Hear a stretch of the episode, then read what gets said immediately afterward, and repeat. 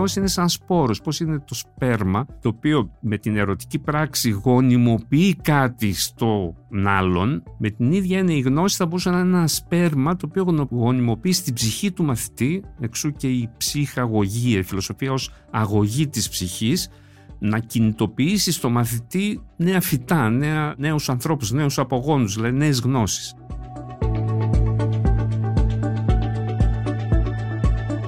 Γεια σας, είμαι ο Γιάννης Πανταζόπουλος και ακούτε ένα επεισόδιο της σειράς podcast «Άκου την επιστήμη». Για να μην χάνετε κανένα επεισόδιο, μπορείτε να μας ακολουθείτε στα Google Podcast, στο Spotify και στα Apple Podcast. Είναι τα podcast της Lifeo.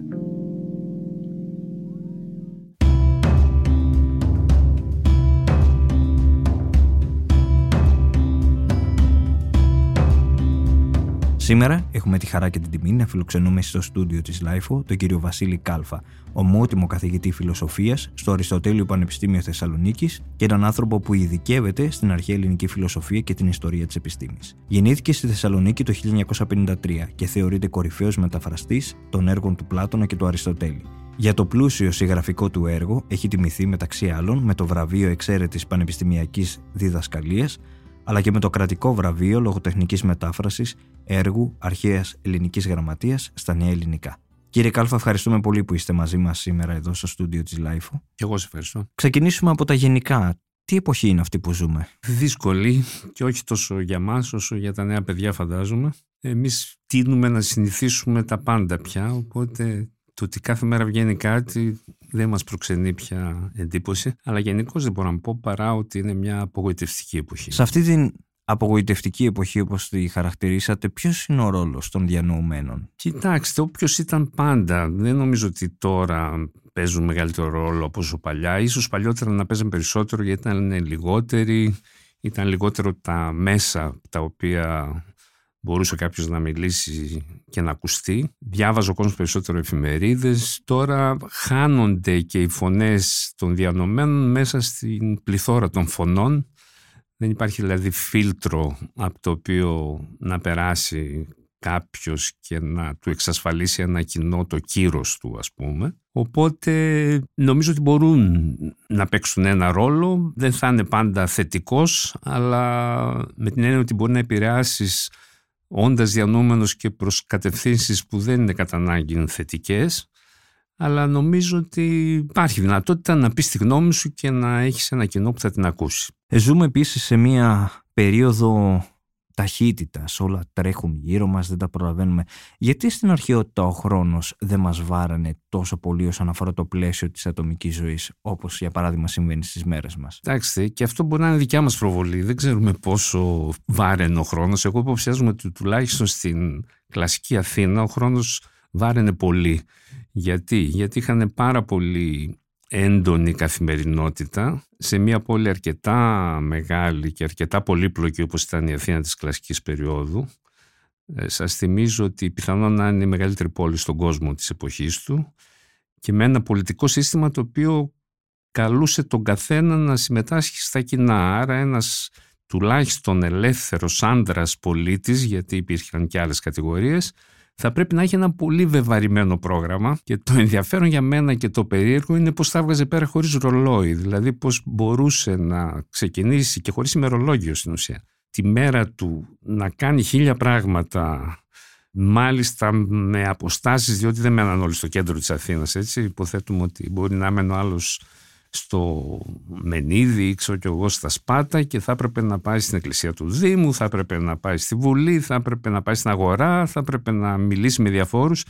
Μου φαίνεται αρκετά πολύπλοκη η ζωή τους, ε, ωστόσο φαίνεται ότι μπορείς να τα, να τα καταφέρεις ακόμα και χωρίς ρολόι και χωρίς ημερολόγια, αν κρίνουμε από το αποτέλεσμα το τελικό. Δηλαδή δεν βλέπω εμείς να τα πηγαίνουμε καλύτερα παρότι τρέχουμε υποτίθεται πίσω από το ρολόι και πίσω από το ημερολόγιο δεν βλέπω να τα πηγαίνουμε καλύτερα από τους αρχαίους Αθηναίους. Πώς ένας άνθρωπος σήμερα μπορεί να φτάσει ξανά σε μια, ας το πούμε, αυτοκυριαρχία, να γίνει ένας υπεύθυνος πολίτης; Υπεύθυνος πολίτης είναι ένα πράγμα και αυτοκυριαρχία είναι άλλο κατά κάποιο τρόπο. Υπεύθυνος πολίτης νομίζω ότι είναι υποχρέωσή σου να είσαι, όσο σου επιτρέπουν βέβαια να μετέχεις στα κοινά, διότι δεν μετέχουμε στην πραγματικότητα πολύ στα κοινά, δεν μετέχουμε ούτε σε τοπικό επίπεδο που θα ήταν ίσως μια λύση, δηλαδή στο Δήμο μας, στο χωριό μας, στη γειτονιά μας έστω, κάτι να περνάει από το χέρι μας και από μια κοινή προσπάθεια που θα κάναμε ως πολίτες.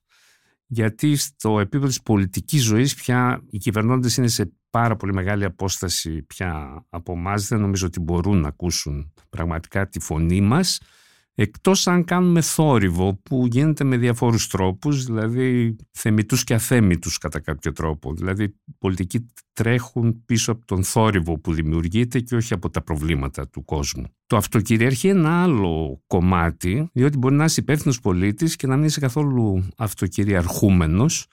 Η αυτοκυριαρχία θέλει κάτι παραπάνω, θέλει μια ισορροπία στη ζωή σου, που δεν έχει να κάνει μόνο με την υπευθυνότητα και την πολιτική δράση και συμμετοχή, αλλά πώς αισθάνεσαι με τον εαυτό σου. Και αυτό είναι μια δουλειά η οποία είναι δύσκολη, η οποία έχει και στοιχεία τύχης. Μπορείς να χάσεις την αυτοκυριαρχία σου επειδή σου τυχαίνουν πράγματα τα οποία δεν μπορείς να ελέγξεις. Αυτό δεν περνάει από το χέρι σου, αλλά τουλάχιστον σε όποια περνάνε από το χέρι μας, το να καταφέρουμε να σταθούμε σωστά απέναντι σε αυτά τα προβλήματα είναι πολύ μεγάλη ιστορία και ίσως αξίζει τον κόπο κανείς να τη σκεφτεί για τον εαυτό του και για το πότε πήγε καλά, πότε δεν πήγε καλά, ώστε να μπορεί να, στο μέλλον να αντιμετωπίσει κάποια προβλήματα με πιο σωστό τρόπο. Τι εξήγηση δίνεται για το γεγονός ότι σήμερα βλέπουμε πολλοί κόσμος να έχει μια αδιάφορη στάση απέναντι στην πολιτική; Δηλαδή για την αρχαία Ελλάδα που μιλήσαμε κάποτε ήταν ο ιδιώτης. Σήμερα υπάρχει μια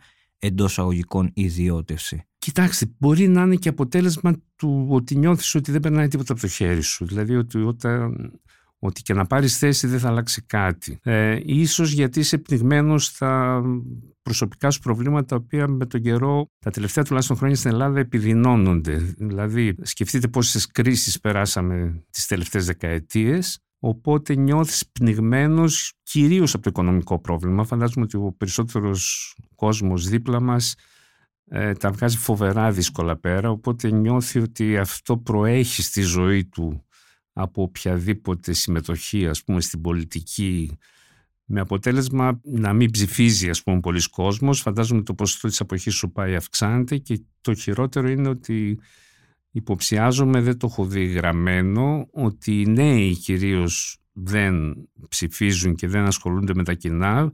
Πολύ περισσότερο από εμάς τους παλιότερους που το κάνουμε λίγο πολύ και από συνήθεια.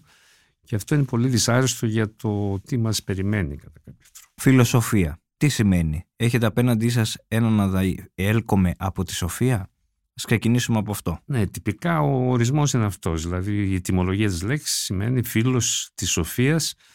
Άρα είναι αυτός που αγαπά τη γνώση, αγαπά κυρίως αυτό που λύνει προβλήματα της ζωής με έναν έγκυρο τρόπο γιατί αν, μείνουμε καθαρά στη γνώση θα μπορούσαμε να ταυτίσουμε την επιστήμη. Δεν είναι απολύτως ταυτισμένη παρότι συνδέεται με την επιστήμη. Δεν είναι μόνο έρωτας της γνώσης.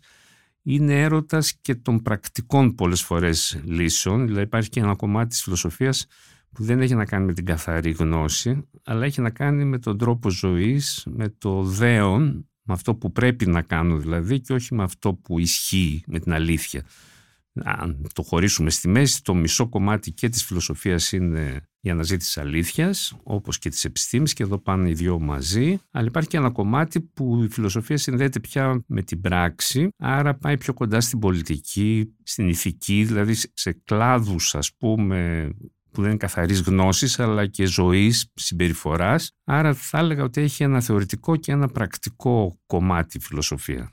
Άρα δεν είναι εύκολο να πεις δηλαδή με έναν ορισμό απλώς ναι τυπικά είναι ο φίλος της σοφίας αλλά τι είναι η σοφία; Η σοφία δεν είναι μόνο η γνώση, η σοφία είναι και το να λύνεις σωστά τα προβλήματά σου. Γιατί η φιλοσοφία στις μέρες μας, και διορθώστε με αν κάνω λάθος, δεν έχει εισχωρήσει στην κοινή συνείδηση; Κοιτάξτε, για, για ένα περίεργο λόγο θα έλεγα ότι είναι πιο μέσα στα πράγματα πόσο ήταν παλιότερα. Δηλαδή μπορεί να είναι απλώς η προσωπική μου βέβαια αίσθηση, η επαφή που έχω με κάποιους ανθρώπους, με κόσμο. Βλέπω να ενδιαφέρει περισσότερο κόσμος η φιλοσοφία σήμερα από όσο ενδιαφέρει παλιά. Και δεν το λέω μόνο για την αρχαία φιλοσοφία που κυρίως εγώ ας πούμε διδάσκω ή για την οποία μιλάω, αλλά γενικώς. Βέβαια έχει να κάνει και λίγο το ότι έχει γίνει τη φλωσούρτη η λέξη φιλοσοφία. Δηλαδή θα ακούσεις για φιλοσοφία ο φιλόσοφος της ζωής που είναι ένας άνθρωπος που είναι εντελώς αμόρφωτος αλλά ξέρει να, ξέρω εγώ, να διατυπώνει κρίσεις ή φιλοσοφία μπορεί να σου πει ο άλλος ότι είναι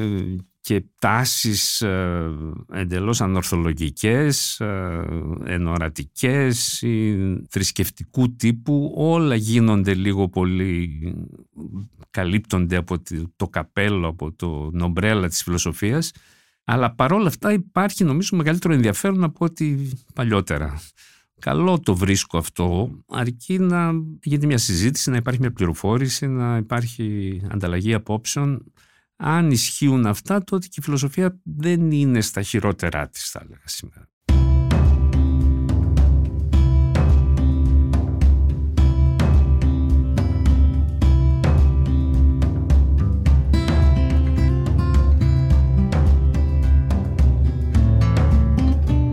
Επειδή έχετε διδάξει φιλοσοφία, σήμερα ε, βλέπουμε ότι ζούμε σε μια εικονιστική κοινωνία πώς σχολιάζει ένας φιλόσοφος αυτή την κοινωνία εντός αγωγικών γεμάτη από εικόνες; Όντως, αυτό είναι πολύ ενδιαφέρον ερώτημα και είναι ελάχιστοι έχουν ασχοληθεί όσο πρέπει. Δηλαδή ενώ έχουμε, ζούμε μια επανάσταση στην ουσία στον τρόπο ζωής και επικοινωνίας τεράστια, ίσως μεγαλύτερη από την τυπογραφία, αν το σκεφτεί κανείς, και πολύ σίγουρα πιο ρακδαία. Οι αλλαγές είναι δηλαδή πάρα πολύ γρήγορες. Και ίσως επειδή είναι τόσο γρήγορες δεν υπάρχει θεωρία για αυτές τις ε, αλλαγές. Δηλαδή θα έπρεπε ας πούμε στα προγράμματα σπουδών των πανεπιστημίων, λέτε που ότι διδάσκω φιλοσοφία, να ήταν πολύ πιο μέσα στο πρόγραμμα της διδασκαλίας ας πούμε η φιλοσοφία των μέσων επικοινωνίας, η φιλοσοφία της εικονιστικής εποχής. Υπάρχουν κάποιοι άνθρωποι που ασχολούνται, αλλά είναι λίγοι, είναι καινούριο και θα πρέπει να το δούμε πάρα πολύ σοβαρά. Εγώ δεν είμαι ας πούμε ειδικό σε τέτοια θέματα, αλλά με επηρεάζει άμεσα και αυτό έχει σημασία για μένα στον τρόπο που πλησιάζει κανείς τη φιλοσοφία. Δηλαδή όχι το ίδιο το μέσο αν αξίζει να το αναλύσουμε, αλλά ότι ας πούμε σήμερα, ενώ παλιότερα θα κλεινώσει ένα δωμάτιο και θα διάβαζε ένα βιβλίο φιλοσοφίας, σήμερα πρέπει να βρει αυτός που γράφει, αυτός που διδάσκει άλλους τρόπους για να πλησιάσει ας πούμε φιλοσοφικά το κοινό του ή το συνομιλητή του. Άρα εμέσως μπαίνει πλήρως και στη διδασκαλία και στην διάχυση των φιλοσοφικών ιδεών. Πώς ας πούμε αν ε, πιστεύουμε ότι έχουμε να πούμε κάτι, πώς το δίνουμε αυτό το κάτι; Αν γράψουμε ένα βιβλίο παλαιού τύπου, το πιο πιθανό είναι ότι δεν θα το διαβάσει κανείς ή θα το διαβάσουν οι ελάχιστοι οι οποίοι έχουν απομείνει αναγνώστες. Πρέπει λοιπόν και εμείς να βρούμε τρόπους να μιλήσουμε με άλλο τρόπο φιλοσοφικά μιλώντας που είναι πραγματικά ένα στίχημα, δεν είναι καθόλου εύκολο. Ίσως αυτό που κάνουμε αυτή τη στιγμή να είναι ένας τέτοιος τρόπος που παλιότερα δεν θα γινόταν. Δηλαδή το να έχουμε μια ακουστική συνομιλία για τη φιλοσοφία μοιάζει να είναι και αυτό μέσα στη νέα, στα νέα μέσα που υπάρχουν και το βλέπω πολύ θετικά, το, το ψάχνουμε. Πριν περάσω στα επιστημονικά σας ενδιαφέροντα, θέλω να σας ρωτήσω δύο πράγματα όσον αφορά το σχολείο, την εκπαίδευση και τα πανεπιστήμια και να εκμεταλλευτώ των εισαγωγικών την εμπειρία σας τόσα χρόνια στα ανώτατα εκπαιδευτικά ιδρύματα. Έλεγε κάποτε ο Φάνης Κακριδής ότι η μόρφωση είναι αυτό που σου μένει όταν ξεχάσεις όσα έμαθες στο σχολείο. Εσείς τι πιστεύετε; Είναι πολύ σκληρή η δήλωση. Ε, δεν την αποδέχομαι, αλλά φαντάζομαι ότι και ο κύριος Κακριδής θα ήθελε να τονίσει ακριβώς με την υπερβολή τα κακό κείμενα της, ειδικά του σχολείου, της μέσης εκπαίδευσης. Ε, ναι, θεωρώ ότι το μεγαλύτερο πρόβλημά μας σήμερα είναι ίσως παρότι προβάλλουν ε, τα προβλήματα του Πανεπιστημίου, τα μεγάλα προβλήματα είναι στις πρώτες βαθμίδες της εκπαίδευσης, δηλαδή στην, ε, σε αυτό που λέμε στοιχειώδη και στη μέση εκπαίδευση, κυρίως στη μέση εκπαίδευση, δηλαδή εκεί που το, νομίζω το δημοτικό είναι σε καλύτερη ε, μοίρα και φάση από το γυμνάσιο και το λύκειο. Ίσως επειδή έχουν μπει και αρκετοί νέοι δάσκαλοι στο δημοτικό, δηλαδή διορίζονταν αυτοί οι άνθρωποι τα τελευταία χρόνια, επομένως υπάρχει ένας μέσος όρος ηλικίας αρκετά χαμηλός, γιατί φανταστείτε πόσο ολέθριο θα ήταν να είναι ο μέσος όρος των καθηγητών του γυμνασίου που είναι γύρω στα 60-55 ας πούμε στο δημοτικό και να έχουν να κάνουν με νήπια και παιδιά πολύ μικρά. Ε, αυτό είναι σημαντικό. Δηλαδή νομίζω ότι ένα, αλλά όχι το πιο σημαντικό, αλλά ένα από τα προβλήματα κυρίως στη μέση εκπαίδευση είναι ότι έχει γεράσει πολύ ο μέσος όρος των, της ηλικίας των διδασκόντων. Έχει γίνει πολύ ψηλός. Κατά τα άλλα πραγματικά είναι ένα πρόβλημα, το λέμε όλη μέρα, όλοι λέμε ότι πρέπει να αλλάξει το πράγμα, αλλά δεν ε, γίνεται απολύτως τίποτα. Δηλαδή οι αλλαγές που γίνονται είναι καθαρά τεχνικές και επιφανειακές.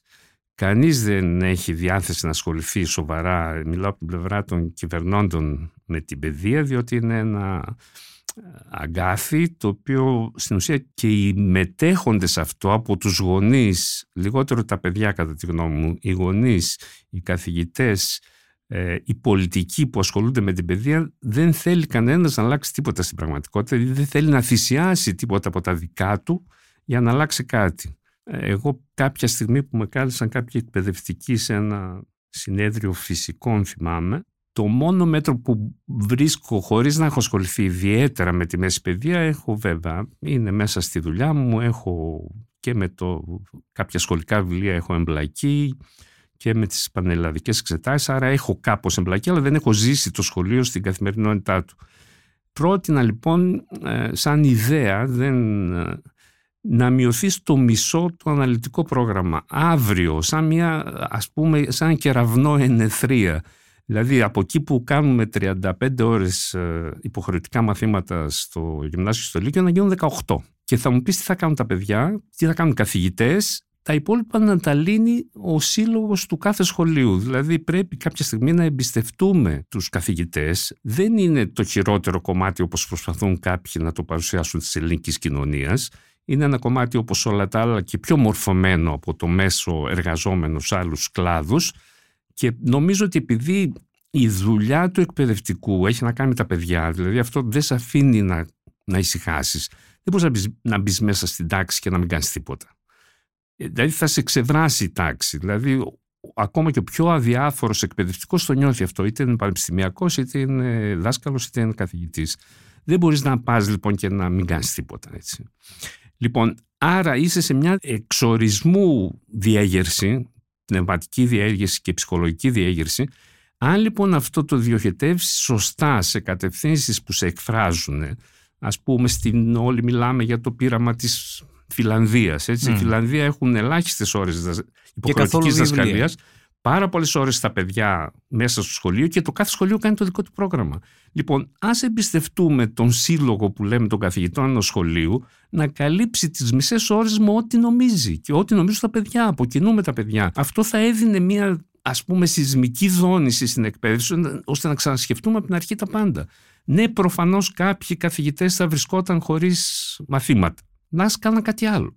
Κάτι που τους ενδιαφέρει κάποτε υπήρχε η ευέλικτη ζώνη ας πούμε στο δημοτικό την κατήργησαν για αυτή που ήταν ελεύθερο μάθημα ό,τι αποφάσισε το κάθε δημοτικό. Το κατήργησαν γι' αυτό. Πάμε δηλαδή σε μια εποχή που η, η παιδεία πρέπει να σου μαθαίνει λύνεις προβλήματα εμείς μαθαίνουμε, προσθέτουμε γνώσεις τις οποίες δεν, θα, δεν τις χρειάζεται κανένας έτσι. δεν χρειάζεται κανένας να μάθει πράγματα τα οποία θα ξεχάσει την άλλη μέρα. Σε αυτό ο Φάνης είχε δίκιο. Δηλαδή τη μόρφωσή σου τον τρόπο που κέρδισες στο να λύνεις προβλήματα μπορεί να στο μάθεις στο σχολείο. Αυτό που σου μαθαίνει αυτή τη στιγμή δεν σου μαθαίνει τίποτα. Επομένως, όταν ο άλλος μπορεί να μπει στο διαδίκτυο, όπως λέμε, και να μάθει 10 πληροφορίες, δεν έχει νόημα να, να τον πιέζει με αυτές. Μάθει τον να λύνει ένα πρόβλημα. Ποτέ δεν το κάναμε αυτό.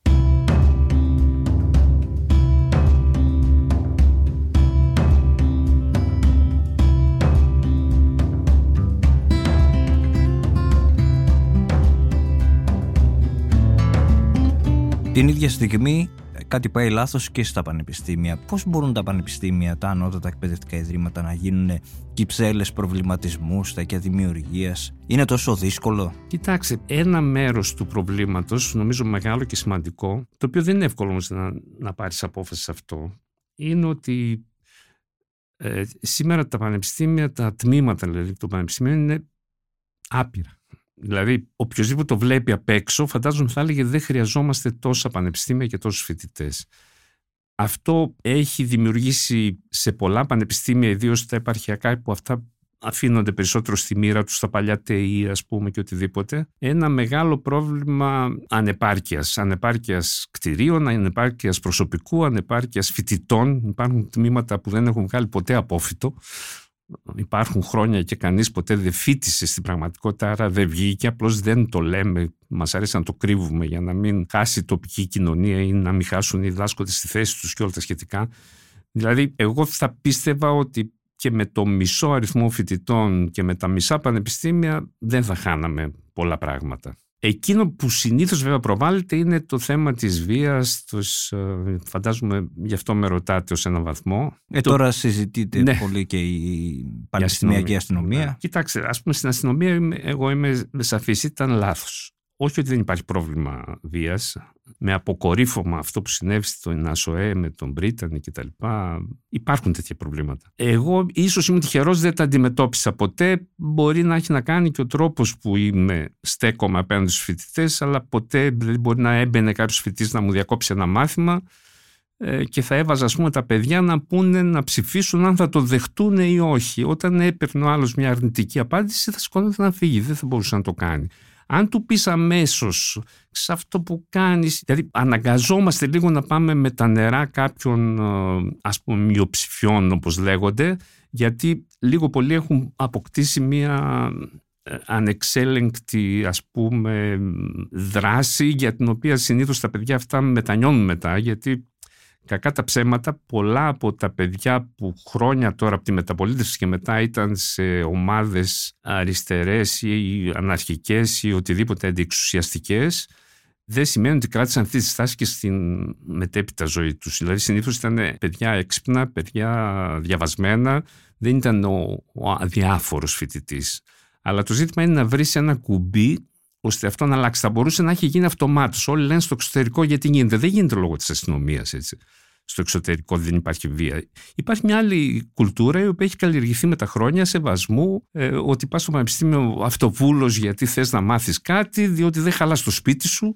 Έτσι. Δηλαδή, το να μπει κάποιος το μάθημά σου και να το διαλύσει είναι σαν να μπει κάποιος στο σπίτι μου και να, να με πετάξει έξω. Δεν το ανέχομαι εκεί γιατί να το ανεχτώ αλλού. Επομένως, η αστυνομία, ας πούμε, εγώ είδα τη Θεσσαλονίκη πώς καλυτέρευσε απλώς και μόνο με το ότι μπήκαν κάποιοι ιδιωτικοί φρουροί που δεν υπήρχαν. Το ότι υπήρχε έστω ένας άνθρωπος ο οποίος δεν ήταν οπλισμένος καν, δεν ήταν αστυνομικός επίσημος, αλλά υπήρχε κάποιος ο οποίος παρίσταντο, ας πούμε, στην είσοδο του Πανεπιστημίου, άλλαξε την κατάσταση προς το θετικό.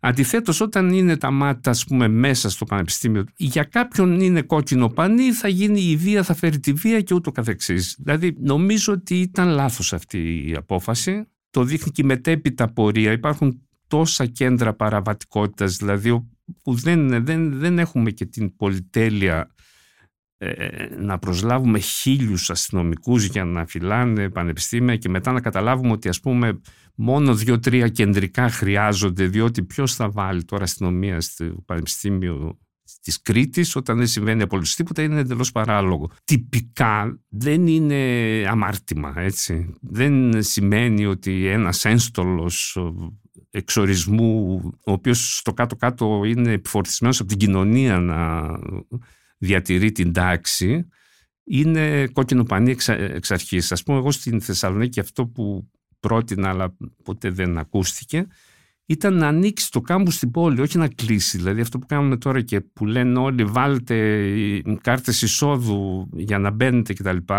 Εγώ θα έλεγα το τέλος αντίστροφο. Αν το Πανεπιστήμιο έμπαινε μέσα στο κέντρο της πόλης γιατί είναι στο κέντρο της πόλης, το Πανεπιστήμιο Θεσσαλονίκης. Και έχεις ένα πυρήνα πρασίνου μέσα στο κέντρο της πόλης και τον οποίο κλείνεις, περιχαρακώνεις, βάζεις κάγκελα. Άστον μέσα, φώτισέ τον, βάλει λεωφορεία. Εκεί θα δεχόμουν και αστυνομικό τμήμα μέσα στο κομμάτι που λέγεται κέντρο της πόλης και δεν είναι άσυλο κα, καμιάς μορφής. Ας πούμε άσυλο, πια έχει καταρριχθεί, άλλωστε δεν υπάρχει αυτή η λέξη, δεν υπάρχει στην νομοθεσία δηλαδή πια. Θα μπορούσε λοιπόν άσυλο να είναι το κτίριο της σχολής, όχι το κάμπους. Δηλαδή Εκεί θα μπορούσαν να υπάρχουν υπαίθριοι κινηματογράφοι, θα μπορούσαν να υπάρχουν παιδικές χαρές, θα μπορούσαν να υπάρχουν, όπως έλεγα, φώτα, λεωφορεία, δράσεις της πόλης, οπότε και αστυνομία, γιατί όχι όπως οποιοδήποτε άλλο σημείο. Αλλά όταν το κλείνεις, το κάνεις περίκλειστο, βάζεις μέσα τα μάτια και περιμένεις ότι αυτό θα σώσει την πανεπιστημιακή ηρεμία και τη ζωή, νομίζω ότι είναι λάθος.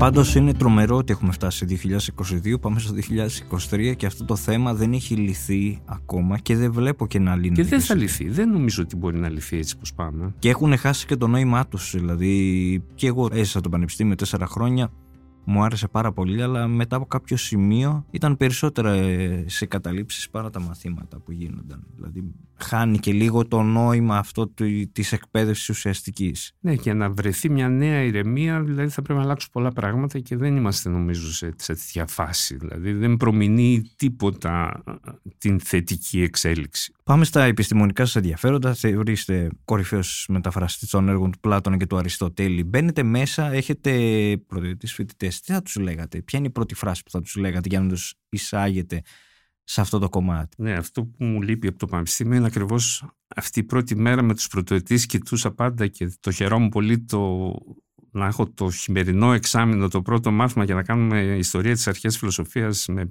παιδιά που μπαίναν πρώτη φορά σε πανεπιστημιακή αίθουσα δεν χρειάζεται να τους πεις ε, τίποτα ιδιαίτερο. Αν α, καταφέρεις να δείξεις ότι εδώ ας πούμε γεννήθηκε η σκέψη, γιατί όταν κάνεις ιστορία της αρχαίας φιλοσοφίας, στην ουσία κάνεις τη γέννηση της φιλοσοφίας, το πέρασμα που λέμε από το μύθος στο λόγο, την αρχή της ορθής σκέψης, αν καταφέρεις και κερδίσεις αυτό το κοινό από την αρχή θα το κρατήσεις νομίζω σε μεγάλο βαθμό μέχρι το τέλος. Δηλαδή θα δει με άλλο μάτι αυτό που τυπικά το ξέρει, το έχει ακούσει. Σκεφτείτε ότι τελευταία χρόνια τα παιδιά για να μπουν ας πούμε στη φιλοσοφική σχολή στις πανελλαδικές εξετάσεις δίνουν Πλάτωνα και Αριστοτέλη άρα θεωρητικά είναι το, ας πούμε, το κομμάτι της αρχαίας ε, γραμματείας που διαβάζουν περισσότερο και πιο εντατικά λόγω των πανελλαδικών και της τρέλας με αυτές. Και παρόλα αυτά δεν είναι εντελώς ας πούμε απληροφόρητη για το τι είπε ο Πλάτων και ο Αριστοτέλης. Οπότε αν καταφέρεις και το κάνεις αυτό σωστά και νομίζω ότι μπορείς να το κάνεις και κατά τη γνώμη μου θα πρέπει να το κάνουμε ήδη από το, πάλι, από το γυμνάσιο που λέγαμε. Δεν υπάρχει κανένας λόγος να μην διδάσκεται μια ιστορία της αρχαίας φιλοσοφίας εφόσον δηλαδή παιδιά που θεωρούμε ότι στη Δευτέρα Γυμνασίου μπορούν να, να, να καταλάβουν την ευκλήδια γεωμετρία, την ευτόνια φυσική να μην μπορούν να καταλάβουν και το πώς γεννήθηκε η σκέψη ας πούμε τη φιλοσοφία του Πλάτων, πώς φτάσαμε στον Πλάτων και στον Αριστοτέλη. Είναι δηλαδή σαφώς και μέσα στα ενδιαφέροντά τους και μέσα στις πνευματικές τους δυνατότητες και ίσως να είναι και η κατάλληλη ηλικία. Δηλαδή, για να μπεις να καταλάβεις τι σημαίνει ένας συλλογισμός, τον οποίο θα χρησιμοποιήσει και χρησιμοποιείς χωρίς να το καταλαβαίνεις όλους στη ζωή. Λοιπόν, εμείς αναγκαζόμαστε το κάνουμε στο πρώτο έτος. Δεν χάθηκε ο κόσμος. Ε, νομίζω ότι λειτουργεί, αλλά λειτουργεί τώρα μιλάμε για τα τμήματα που είναι φιλοσοφίας, που είναι λίγα, ενώ αυτό θα μπορούσε να γίνεται και σε ένα τμήμα του Πολυτεχνείου και σε ένα τμήμα της φυσικής το να κάνεις τη γέννηση του ορθού λόγου, του, τη γέννηση της ε, επιχειρηματολογίας. Τι σημαίνει επιχείρημα και τι σημαίνει συλλογισμός. Αφού αυτά λοιπόν διανθίζονται και σωστά όταν τα βάλεις στο ελληνικό πλαίσιο, διότι όλοι έχουμε και μια τάση προς την ελληνολατρεία, μια χαρά μπορεί να λειτουργήσει ε, παντού. Αν σας ζητούσα ένα κορυφαίο δίδαγμα από τον Αριστοτέλη και ένα τον Πλάτωνα, ποιο θα επιλέγατε; Μου βάζετε δύσκολο τώρα και απρόοπτα. Από τον Πλάτωνα εγώ κρατάω την ε, δυνατότητά του να συνδυάζει τη φιλοσοφία με τη λογοτεχνία. Δηλαδή ότι φιλοσοφικός λόγος που δεν είναι λογοτεχνικός λόγος, δηλαδή που δεν χρησιμοποιεί τα μέσα της ποίησης ή της ε, σήμερα της πεζογραφίας θα λέγαμε, χάνει, χάνει εξορισμού. Δηλαδή όχι ότι δεν μπορεί να περάσει. Υπάρχουν και άτομα που είναι πάρα πολύ εξοικειωμένα με αυτό που λέμε λογική σκέψη, άρα μπορούν να δεχτούν κάλλιστα και ένα σκέτο, ας πούμε, γυμνό επιχείρημα και να τους συναρπάσει. Από τον Πλάτων λοιπόν θα κρατούσα αυτό. Από τον Αριστοτέλη αυτή την τιμιότητα που έχει ο στοχαστής, το ότι δεν αφήνει τίποτα χωρίς να το εξετάσει, ενώ κάλλιστα θα μπορούσε πάρα πολλά να τα κρύψει. Μην νομίζετε ότι οι φιλόσοφοι δεν κρύβουν πράγματα, ότι δεν μπορούν να εξηγήσουν, συνήθως το κρύβουν. Να φάει τα μούτρα του που χρειάζεται, προσπαθώντας να δώσει εξηγήσεις για τα πάντα, όσα είναι στο επίπεδο της ε, εμπειρίας μας, και να καταφέρει αυτά να τα συναρμόσει σε ένα σύστημα. Δηλαδή είναι ο πρώτος συστηματικός στοχαστής ας πούμε, δηλαδή ότι προσπάθησε να τα βάλει όλα σε μία τάξη και το έκανε με απόλυτη τιμιότητα. Και αν ένα συμπλήρωμα σε αυτά τα δύο που σας είπα, στο μεν Αριστοτέλη νιώθω ότι είμαστε, έχουμε δίπλα μας έναν άνθρωπο της εποχής μας, δηλαδή δεν διαφέρει σε τίποτα κατά τη γνώμη μου από ένα σύγχρονο στοχαστή, επιστήμονα ειδικά, στον Πλάτωνα το χάνουμε λιγάκι και αυτό είναι ίσως και το γοητευτικό. Δηλαδή στο, στον Πλάτωνα πάντα κάτι θα, κάτι θα καταλάβεις και κάτι θα χάσεις. Ίσως έχει να κάνει ακριβώς με τον τρόπο που γράφει που είναι, δεν είναι ο τρόπος ο κλασικός της φιλοσοφίας. Ο Πλάτωνας έλεγε ότι η πραγματική επιτυχία είναι να γίνεις όσο καλύτερος άνθρωπος μπορείς να γίνεις. Ναι, πραγματικά αυτό που σας έλεγα από την αρχή. Η φιλοσοφία έχει ένα κομμάτι που δεν είναι θεωρία, αλλά είναι ζωή και τρόπος ζωής επιλογή βίου, τέχνη βίου. Αν σκεφτείτε ειδικά ο Πλάτων πόσο το προέβαλε αυτό με την μορφή του Σοκράτη, την οποία στην ουσία αυτός κατασκεύασε, δεν ξέρουμε στην πραγματικότητα τι ήταν ο Σοκράτης, αν δεν είχαμε τον Πλάτωνα. Καταλαβαίνουμε λοιπόν ότι η φιλοσοφία έχει ένα τέτοιο κομμάτι, το οποίο στην αρχαία φιλοσοφία ήταν πολύ ισχυρό, όχι τόσο στον Αριστοτέλη, ούτε τόσο στον Πλάτωνα. Στον Πλάτωνα είναι στους σοκρατικούς διαλόγους, δηλαδή τους πρώτους διαλόγους, όπου κυρίως όλη η αφήγηση κεντρίζεται γύρω, γυρίζει γύρω από το μορφή του Σοκράτη. Αλλά μετά τον Αριστοτέλη και τον Πλάτωνα, αυτή η τάση επικράτησε στην αρχαία φιλοσοφία. Δηλαδή, οι στοικοί, οι οποίοι έχουν σήμερα φοβερή δημοφιλία, παντού θα δείτε τους στοικού διαβάζουν, mm. τον Μάρκο Αβρίλιο, τον Επίκτο κτλ.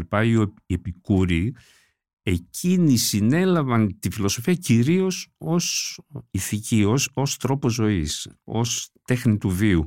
Επομένως, αυτό το χάσαμε στα νεότερα χρόνια που λίγο πολύ το υποκείμενο απομονώθηκε, δούλευε μόνο του σε ένα κλειστό γραφείο, προσπαθώ να καταλάβεις. Σκεφτείτε ότι στην αρχαιότητα δεν υπάρχει κανένας φιλόσοφος αυτοδίδακτος. Όλοι είναι τέκνα σχολών. Τι σημαίνει σχολή, σημαίνει περιβάλλον, σημαίνει κοινότητα, η οποία δεν είναι μόνο θεωρητική κοινότητα. Είναι, οι στοικοί, ας πούμε, είχαν πολύ σημαντική την έννοια της άσκησης. Δεν ήταν μόνο που μετά μπορεί να τη δει στο χριστιανισμό κανείς ας πούμε στην ασκητικότητα.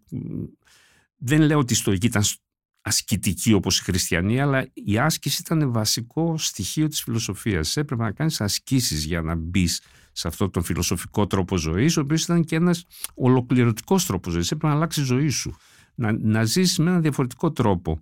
Επομένως, ο Πλάτων προδρομικά βλέπει ίσως το μέλλον αυτό ή το βλέπει και στον Σοκράτη που τον επηρέασε πολύ ότι το βασικό είναι πώς ζεις, έτσι. Το βασικό είναι τι επιλογές κάνεις στη ζωή σου. Επίσης θα αφιερώσει δύο από τους ενδιαφέροντες διαλόγους του στον έρωτα, τον Συμπόσιο και τον Φέδρο. Ο έρωτας έγραφε είναι η πιο ισχυρή και πολύπλοκη ανθρώπινη επιθυμία. Για πείτε μας λίγα πράγματα και γι' αυτό. Ναι, αυτό είναι επίσης φοβερά ενδιαφέρον και φοβερά πλατωνικό το κάνει ο Πλάτων με ένα καταπληκτικό τρόπο στον, στο Συμπόσιο και στο Φέδρο και κανείς άλλος. Δηλαδή, ο, ο, ο έρωτας εξαφανίζεται από τον Αριστοτέλη, εξαφανίζεται στους στοικούς, στους επικούριους κτλ. Είναι σαν να μην υπάρχει. Και ξαφνικά μένουμε, όταν θέλουμε να μιλήσουμε για τον έρωτα στην αρχαιότητα, είμαστε αναγκασμένοι να πάμε μόνο στον Πλάτωνα. Ο Πλάτων δηλαδή βρήκε ένα εργαλείο, δηλαδή μια ιδέα του Πλάτων αυτή, ότι ο έρωτας μοιάζει με τη φιλοσοφία. Όπως ο έρωτας είναι, αν κατακτήσεις το ερωτικό σου αντικείμενο, πλήρως χάνει το έρωτας. Δηλαδή είναι πάντα ανεκπλήρωτος, δηλαδή η τάση ερωτική σε πηγαίνει προς αυτό που αποζητάς αλλά δεν το έχεις, με την ίδια έννοια και η γνώση θα έπρεπε να λειτουργεί έτσι. Να στραφείς προς τη γνώση και τη σοφία επειδή ακριβώς δεν την έχεις. Έτσι. Ο φιλόσοφος δεν είναι σοφός λέει ο Πλάτων. Ε. Αν είσαι σοφός, ο σοφός είναι μόνο ο Θεός. Ο φιλόσοφος είναι ο φίλος, ο ερωτευμένος με τη σοφία. αυτό νομίζω κρατάει στο μυαλό του με τον έρωτα. Έρωτας βέβαια στους αρχαίους σημαίνει σεξουαλική έλξη, έτσι, όχι αγάπη.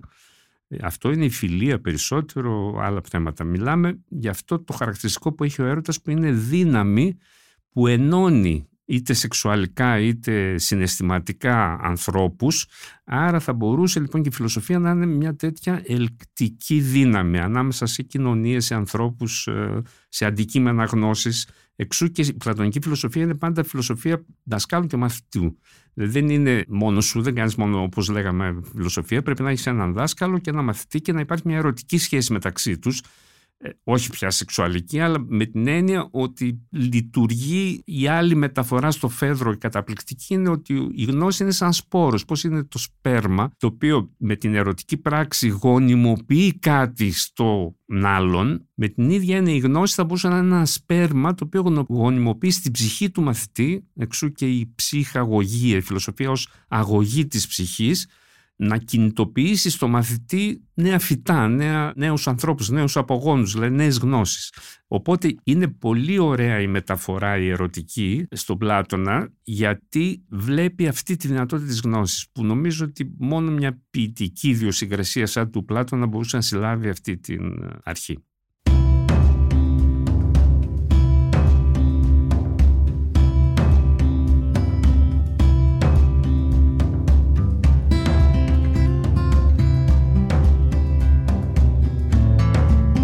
Και κατά τον Πλάτωνα και κατά τον Αριστοτέλη η ουσία του ανθρώπου είναι η ψυχή του, εννοώντας όμως κυρίως το νου και το πνεύμα του. Ναι, στον Πλάτωνα ρητός γιατί υπάρχει διαχωρισμός ψυχής σώματος πλήρης, ίσως είναι πιθαγόριο στοιχείο, πάνω στο Πλάτωνα είναι πάλι ο μόνος ίσως αρχαίος φιλόσοφος. Σήμερα θεωρούμε ότι όλοι διακρίνουν την ψυχή από το σώμα και ότι αυτό είναι κομμάτι ας πούμε της φιλοσοφίας, ε, είναι στην πραγματικότητα πλατωνικό κομμάτι. Ο Πλάτων το λέει αυτό, Εξού και η αθανασία της ψυχής και η μετεμψύχωση και όλα τα σχετικά, ενώ το σώμα πεθαίνει.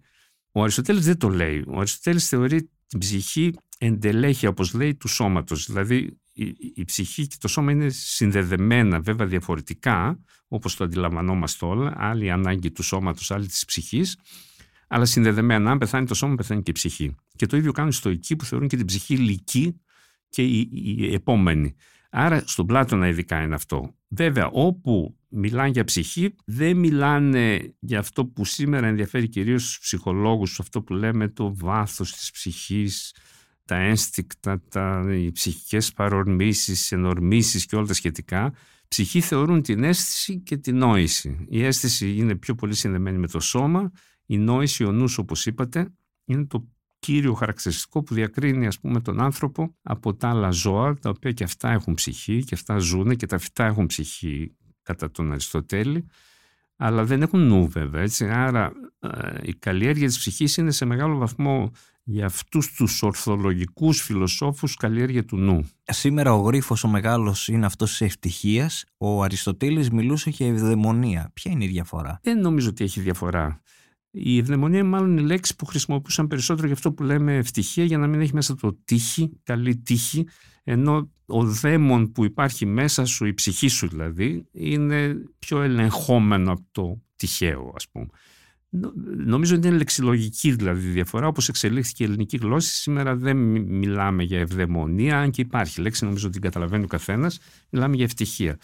Ε, άρα ε, νομίζω τουλάχιστον ετοιμολογικά ξεκινάει από τον καλό δαίμονα, δηλαδή να μπορέσεις να έχεις μια ζωή η οποία θα κυριαρχείται από την καλή ψυχή σου ας πούμε, από την, μια ελεγχόμενη ψυχή. Φυσικά ο ορισμός της ευδαιμονίας και να τον δώσεις δεν σημαίνει τίποτα, πως την πετυχαίνεις την ευδαιμονία. Άλλοι θα σου πούνε ότι είναι στιγμία, άλλοι θα σου πούνε σύνολο στιγμών, άλλοι θα σου πούνε μια πορεία ζωής.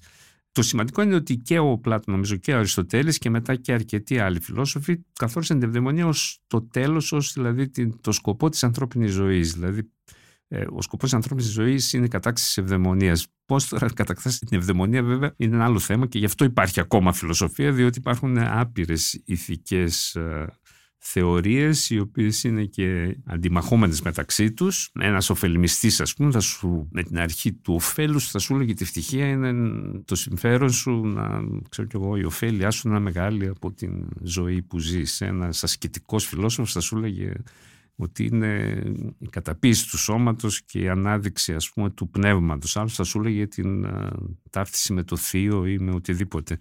Άρα δεν υπάρχει συμφωνία των φιλοσόφων για το τι είναι ευδαιμονία, αλλά είναι σημαντικό ότι την ψάχνουμε την ευδαιμονία και η φιλοσοφία είναι ένας τρόπος να την προσεγγίσεις. Όλα αυτά τα χρόνια που μελετάτε το έργο του Πλάτωνα και του Αριστοτέλη, τι είναι αυτό που έχετε διδαχτεί εσείς ο ίδιος προσωπικά, τι έχετε μάθει; Δεν είμαι ελληνοκεντρικός, δηλαδή θα μπορούσα σίγουρα να έχω αφιερώσει τη δουλειά μου, δεν λέω τη ζωή μου, γιατί η ζωή είναι και άλλα πράγματα, και σε άλλους φιλοσόφους εξίσου μεγάλους. Αν θέλετε, έχουμε ένα πλεονέκτημα ως νεοέλληνες, μικρό αλλά σημαντικό, το ότι είσαι πιο κοντά τουλάχιστον γλωσσικά ε, στα πρωτότυπα κείμενα πόσο είναι ένας ξένος που θα έπρεπε να κάνει μεγαλύτερη προσπάθεια για να προσεγγίσει το πρωτότυπο κείμενο. Όπως υποθέτω ένας Γερμανός είναι πιο πιθανό να είναι καλός μελετής του Χέγγελ και του Κάντ ας πούμε από ότι ένας Άγγλος, ένας Γάλλος ή ένας Έλληνας.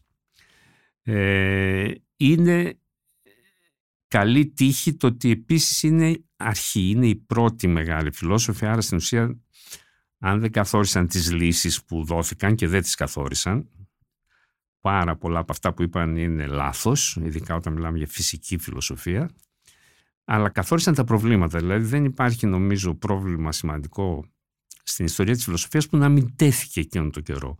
Εκτός ίσως από αυτά τα καινούργια που λέμε τώρα, ε, μέσα επικοινωνίας, ξέρω κι εγώ, αλλά όλα τα άλλα, τα βασικά προβλήματα, δηλαδή πώς πρέπει να ζεις, ότι υπάρχει στην πραγματικότητα, τι είναι η ύλη, τι, ποια είναι η πολιτική, ίσως το σωστό πολίτευμα, ε, δηλαδή όλα τα βασικά φιλοσοφικά ερωτήματα τέθηκαν εκείνη την εποχή και τέθηκαν με έναν αξιοθαύμαστο τρόπο. Εξού και διαβάζουμε ακόμα Πλάτωνα και Αριστοτέλη, που είναι λίγο παράδοξο να το σκεφτείτε μετά από τόσα χρόνια. Οπότε έχεις το κέρδος, δηλαδή ότι ασχολείσαι με δύο μεγάλες μορφές στην ιστορία της φιλοσοφίας που υπάρχει και το παράδοξο και τρελό αν θέλετε ότι ζήσαν μαζί δηλαδή ότι ο ένας επί 20 χρόνια ήταν ο ένας δάσκαλος του άλλος μαθητής γιατί έκτοτε η ιστορία της φιλοσοφίας είναι στην ουσία η στροφή προς τον Πλάτωνα, η στροφή προς τον Αριστοτέλη. Οπότε με αυτή την έννοια έχεις την τύχη όταν ασχολείσαι με αυτούς να ξεκινάς ας πούμε από ένα κέριο σημείο το οποίο ως προς τις λύσεις όπως λέω μπορεί να ξεπεράσει και αλλά ως προς το πρόβλημα που τέθηκε είναι ακόμα ενεργό, είναι ακόμα ζωντανό. Πρώτη τελευταία ερώτηση σήμερα έχετε, μας ακούνε π.χ. νέοι άνθρωποι. Σε αυτή την εποχή των κατακλυσμίων, αλλαγών, της ταχύτητας των social media, τι θα λέγατε σε αυτούς που θα μας ακούσουν, για ποιο λόγο να διαβάσουν Πλάτωνα και Αριστοτέλη αν δεν το έχουν κάνει, που φαντάζομαι οι περισσότεροι από τους νεοέλληνες που αναφερθήκατε δεν θα το έχουν κάνει; Δεν θα προέβαλα το ελληνικό, δηλαδή πιστεύω ότι έχει κάθε λόγο, αν έχει ή δεν έχει ας πούμε, ο νεοέλληνας νέος και ο νεοέλληνας Άγγλος και Γάλλος να διαβάσουν Πλάτωνα και Αριστοτέλη. Δεν το προβάλλω αυτό. Θα προέβαλα το γεγονός αυτό που μόλις σας είπα, ότι αν θες να δεις τα σημαντικά προβλήματα που απασχόλησαν στην ουσία την ανθρωπότητα, γιατί η ιστορία της σκέψης είναι λίγο πολύ και η ιστορία της ανθρωπότητας. Είναι βέβαια και οι πόλεμοι, είναι και τα κατακτήσεις και οι υλικές ε, εξελίξεις, αλλά σε μεγάλο βαθμό είναι και η ιστορία της σκέψης. Έτσι. Το γεγονός δηλαδή ότι διαβάζουμε σήμερα όχι αυτούς μόνο, αλλά διαβάζουμε Σοφοκλή, ότι πάμε και βλέπουμε αρχαία τραγωδία, ότι διαβάζουμε το Θουκυδίδη και μας συγκινεί. Για να αναλύσουμε τον πόλεμο στην Ουκρανία. Ακριβώς, ακριβώς. Δείχνει ότι εδώ έχουμε κάτι σημαντικό, τουλάχιστον ως προβληματισμό. Επομένως, αν σκεφτούμε επίσης αυτό που σας έλεγα πριν, ότι ειδικά η αρχαία φιλοσοφία είναι και πρόταση τρόπου ζωής και νομίζω ότι αυτό ενδιαφέρει αρκετούς ανθρώπους σήμερα. Δηλαδή το πώς πρέπει να ζήσω, πώς πρέπει να ηρεμήσω ψυχικά, πώς πρέπει να λύσω τα προβλήματά μου, όχι τα συγκεκριμένα προβλήματα, αλλά τη σχέση μου με τα προβλήματα. Πώς αντιμετωπίζω δηλαδή τη ζωή. Αν η φιλοσοφία περιέχει και αυτό το στοιχείο και είναι ενεργό, και στην αρχαία φιλοσοφία ήταν πιο ενεργό από ότι στην νεότερη, τότε έχεις αρκετά καλούς λόγους ε, εγώ θεωρώ τη φιλοσοφία αυτό που σας έλεγα ιστορία της σκέψης στην ουσία. Αν θες να δεις πώς διαμορφώθηκε η ανθρώπινη σκέψη ανά τους αιώνες, ένα κομμάτι θα το βρεις εκεί. Είπατε ότι η ζωή είναι και άλλα πράγματα. Κλείνουμε με αυτό. Τι θεωρείτε σημαντικό στη ζωή; Κοιτάξτε, πολλά είναι τα σημαντικά στη ζωή και ίσως ε, η γνώση να είναι το ένα, όχι με την έννοια της ε, επιστήμης ή της φιλοσοφίας, αλλά με την έννοια του ότι ασχολείσαι με κάτι που νιώθεις ότι είναι μεγάλο και σε ξεπερνά και όσο και να προσπαθείς δεν θα το κατακτήσεις ποτέ. Δηλαδή πρέπει να έχει ο άνθρωπος νομίζω στη ζωή του ένα στόχο που να τον ξεπερνά, το οποίο να γίνεται στόχο ζωής. Ε, να μπαίνει στη ζωή του δηλαδή και να καθορίζει τη ζωή του. Μπορεί να είναι, είναι πολύ εύκολο αυτό σε έναν καλλιτέχνη, έτσι, έναν καλλιτέχνη ε, ο ζωγράφος ή ο γλύπτης ή ο κινηματογραφιστής καταλαβαίνει ότι ο κινηματογράφος ή η ζωγραφική και η γλυπτική είναι πάνω από αυτόν. Έτσι. Επομένως έχει ένα κίνητρο σε όλη τη ζωή, το θεωρούμε αυτονόητο στον καλλιτέχνη, θα πρέπει να το θεωρήσουμε και στον επιστήμονα και στον φιλόσοφο. Δηλαδή ο επιστήμον καταλαβαίνει πολύ καλά όταν κάνεις φυσική ότι δεν θα τα λύσεις εσύ μόνος σου, θα τα κατακτήσεις όλα τα μυστικά της φύσης και του σύμπαντος. Έτσι. Άρα αυτό είναι μια, μια κινητήρια δύναμη. Και νομίζω ότι υπάρχει παντού. Δηλαδή ακόμα και ένας καλός επιλοποιός, ένας μαραγκός, θα πρέπει ε, να έχει το ιδανικό έπιπλο στο μυαλό του, ώστε ε, αυτό να το κινητοποιεί. Και νομίζω ότι υπάρχει παντού. Αρκεί να το βρει κανένας και να το υπηρετήσει. Λοιπόν, το ένα κομμάτι είναι αυτό νομίζω. Και γι' αυτό συνδέω αυτό με αυτά που λέγαμε πριν. Το υπόλοιπο είναι αυτό που λέγαμε ισορροπία, η οποία έχει να κάνει με τις φιλίες σου, με τους ερωτές σου, με τις οικογένειές σου, με το πώς αισθάνεσαι εσύ με όλα αυτά. Εκεί πρέπει να βρει κάποιος μια λύση ισορροπίας. Δεν θα το συμβουλεύσω εγώ.